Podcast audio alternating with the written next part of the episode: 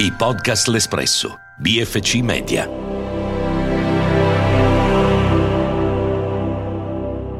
What the fuck are we talking for? I got no time to talk no more. Sono Silvia Semenzin e questo è What the Fuck, un podcast prodotto in collaborazione con l'Espresso Voice. Ogni settimana una domanda e una risposta su sesso, relazioni, internet, lavoro e tutto quello che ci mette in crisi in questi amatissimi e temutissimi anni 20. Ho 30 anni, vivo a Barcellona, sono una sociologa digitale costantemente a caccia di domande. Ogni settimana vi proporrò o mi proporrete una delle tante domande che ci assillano e ogni settimana cercheremo di trovare insieme una risposta. La domanda di oggi è monogamia sì o no? Nuance avec panneau De pas grand chose, mais pourquoi s'entremêler entre lui et moi? C'est. Ah, la gelosia. Chi di noi può dire di non esserne davvero mai stato vittima? Angèle ne canta in questa splendida canzone dell'album Broll del 2018, un album che l'ha resa l'artista di punta della nuova scena musicale francofona, arrivando addirittura a superare Stromae. Però la gelosia è un tema che dalla notte dei tempi interessa la poesia, la letteratura, la musica, l'arte, il cinema, essendo esso un sentimento che solitamente pensiamo vada per mano con l'amore romantico. Se già nella mitologia greca era la moglie di Zeus, re degli dei che la tradiva con qualsiasi cosa si muovesse, era la dea della gelosia per eccellenza, la maggior parte di noi, potrei dire con ragionevole certezza, è invece cresciuto con in mente coppie come Chuck Blair di Gossip Girl oppure Ross e Rachel di Friends, guardando ai loro tradimenti, ai loro addii e alle loro scenate di gelosia come un danno collaterale del connubio perfetto tra l'amore e la passione. Ma siamo proprio sicuri che la presenza di gelosia sia sintomo d'amore? Right now, he's probably slow dancing with a bleach blonde tramp, and she's probably getting thirsty. Right Per quanto la gelosia sia un sentimento assolutamente umano, normalizzarla e romanticizzarla può essere molto rischioso, perché può arrivare a giustificare comportamenti possessivi, invadenti e controllanti, che oggi molto spesso vengono ancora visti come segnali di interesse da parte del partner o della partner. Questo succede ancora infatti anche tra le persone molto giovani che, secondo un recentissimo studio pubblicato da Fondazione Libellula, tendono a non considerare violenti o problematici comportamenti come controllare il cellulare del partner, interrogarlo sulle proprie uscite, dirgli come può vestirsi o come non può vestirsi, oppure vietargli amicizie online e anche offline. Tuttavia, è dimostrato come il controllo e il possesso stiano proprio alla base della piramide della violenza e delle relazioni tossiche. E secondo me, il pensare che amare qualcuno significhi diventare di sua proprietà non è che abbia un granché di romantico. Io non è da molto sinceramente che ho iniziato a mettere in discussione il concetto di gelosia, perché prima, fino a un certo grado, anche io l'accettavo e non ne vedevo i micromeccanismi di controllo che ci si nascondono dentro. Credo appunto mi sembrasse romantico che qualcuno mi dicesse che gli scocciava che andassi a ballare con le mie amiche, oppure che la mia scollatura fosse troppo provocante, perché in fondo mi era stato insegnato che l'amore era anche questo. E così mi sembrava romantico anche ricambiare con la stessa moneta. E come la dea era, scrutinare tutte le mie potenziali rivali al fine di annientarle. Peccato però che con il tempo ho dovuto imparare a mie spese che struggersi di gelosia nel tentativo di ottenere amore non era una buona pratica per allenare l'autostima e neanche per la crescita della relazione o della solidarietà femminile. E ho imparato anzi che più spesso la gelosia è più indice di insicurezza che di amore. Like him, like him too. He my man, he my boo, he my type. Ad oggi non siamo ancora riusciti a dare spiegazioni scientificamente valide sulle modalità per cui ci leghiamo a una persona di fronte a milioni e miliardi di altri simili. Stabilire il confine tra ciò che è naturale e ciò che è culturalmente costruito è complesso, però comprendere come funziona e non funziona la monogamia forse può venirci in aiuto per imparare a decostruire la gelosia, il controllo e la paura dell'abbandono. Esistono infatti alcune forme di relazione nuove chiamate non monogamie etiche, che oggi sfidano le norme, proponendo di sostituire il mito dell'amore romantico con il mito dell'amore degno, ovvero un amore in cui la gelosia, il tradimento e il possesso nella relazione vengono sostituiti con la complicità, con il rispetto e con l'amicizia. Ecco, io ve lo dico, io al momento ho una tradizionale relazione monogama, eh? Però nella vita non si sa mai come possono andare le cose e quindi mi sono detta, perché non informarsi?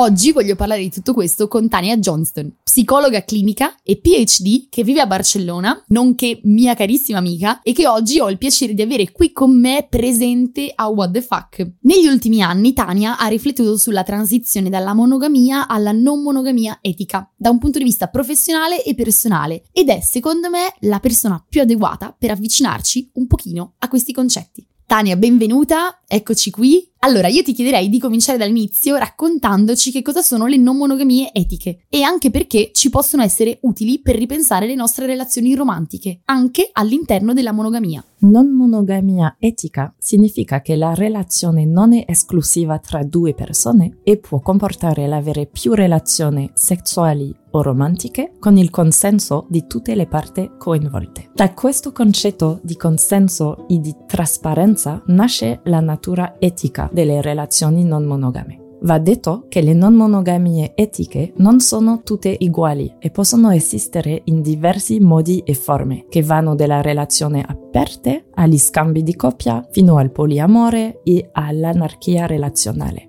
Ognuna di queste forme è valida finché funziona per te e per il tuo partner. E, di nuovo, è etica perché tiene conto dei bisogni, dei desideri e dei sentimenti di tutte le parti coinvolte. Oggi, al di là del fatto che ci interessi o meno avere una relazione non monogama, è utile comprendere queste forme di amore perché hanno molto da insegnarci su come vivere le nostre relazioni in una maniera più sana. È un modo di ripensare le regole sociali prendendosi lo spazio e la libertà di decidere cosa è meglio per noi. Un'altra cosa da dire è che le non monogamie etiche sono fondate sull'idea che una persona sola non possa essere in grado di darti sempre tutto ciò di cui hai bisogno e questo alleggerisce molto il peso che lo stare in coppia spesso può arrivare ad avere. Ok, però molte persone pensano che le relazioni non monogame siano solo un modo per non volersi impegnare. Ci spieghi allora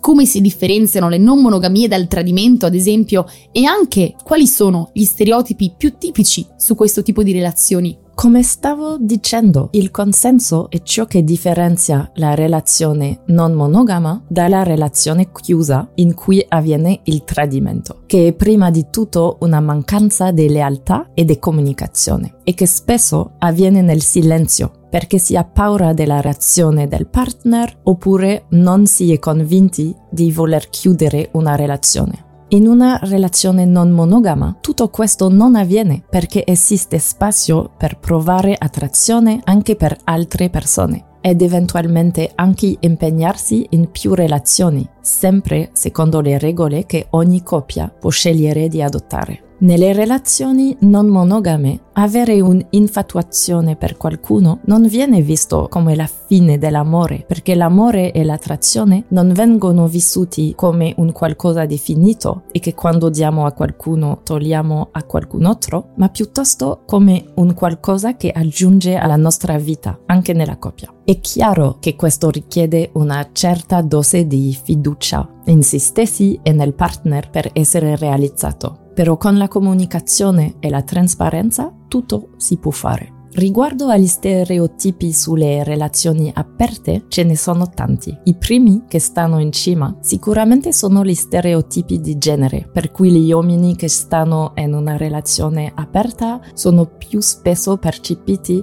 come dei John Giovanni, degli uomini fortunati che hanno la possibilità di non dover scegliere le donne invece sono viste come poco serie, troppo libertine, oppure perfino come manipolate del proprio fidanzato e non sicuri di quello che fanno. Anche l'idea che la relazione non monogama significhi grande promiscuità è problematica Insomma, c'è ancora molto da fare per cambiare la cultura intorno a quello che davvero significa amare qualcuno e decidere di costruire qualcosa insieme. Tania, grazie mille per averci illuminati, anche perché io credo che abbiamo tutti molto da imparare e che tutto quello che hai detto sia veramente affascinante. Quindi, per rispondere alla domanda della settimana, ovvero monogamia sì o no, la risposta di nuovo è dipende.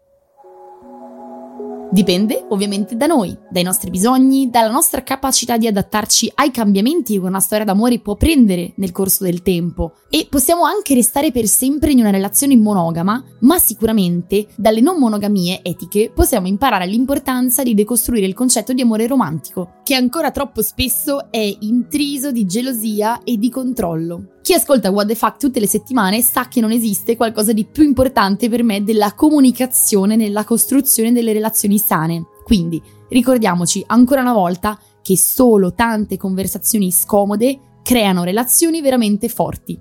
In questo anche l'amore è un percorso e le teorie queer, intese come teorie che studiano e si interrogano su tutto ciò che non rientra all'interno delle norme sociali sulla sessualità, possono illuminarci nel percorrerlo. Per approfondire l'argomento sulle non monogamie etiche vi consiglio quindi un libro must che si chiama La zoccola etica di Dossie Easton e Janet Hardy.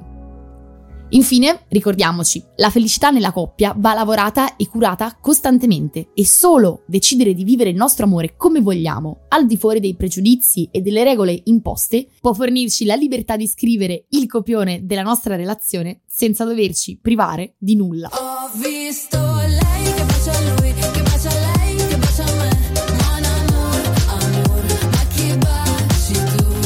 Alla prossima settimana con una nuova puntata di What the Fuck.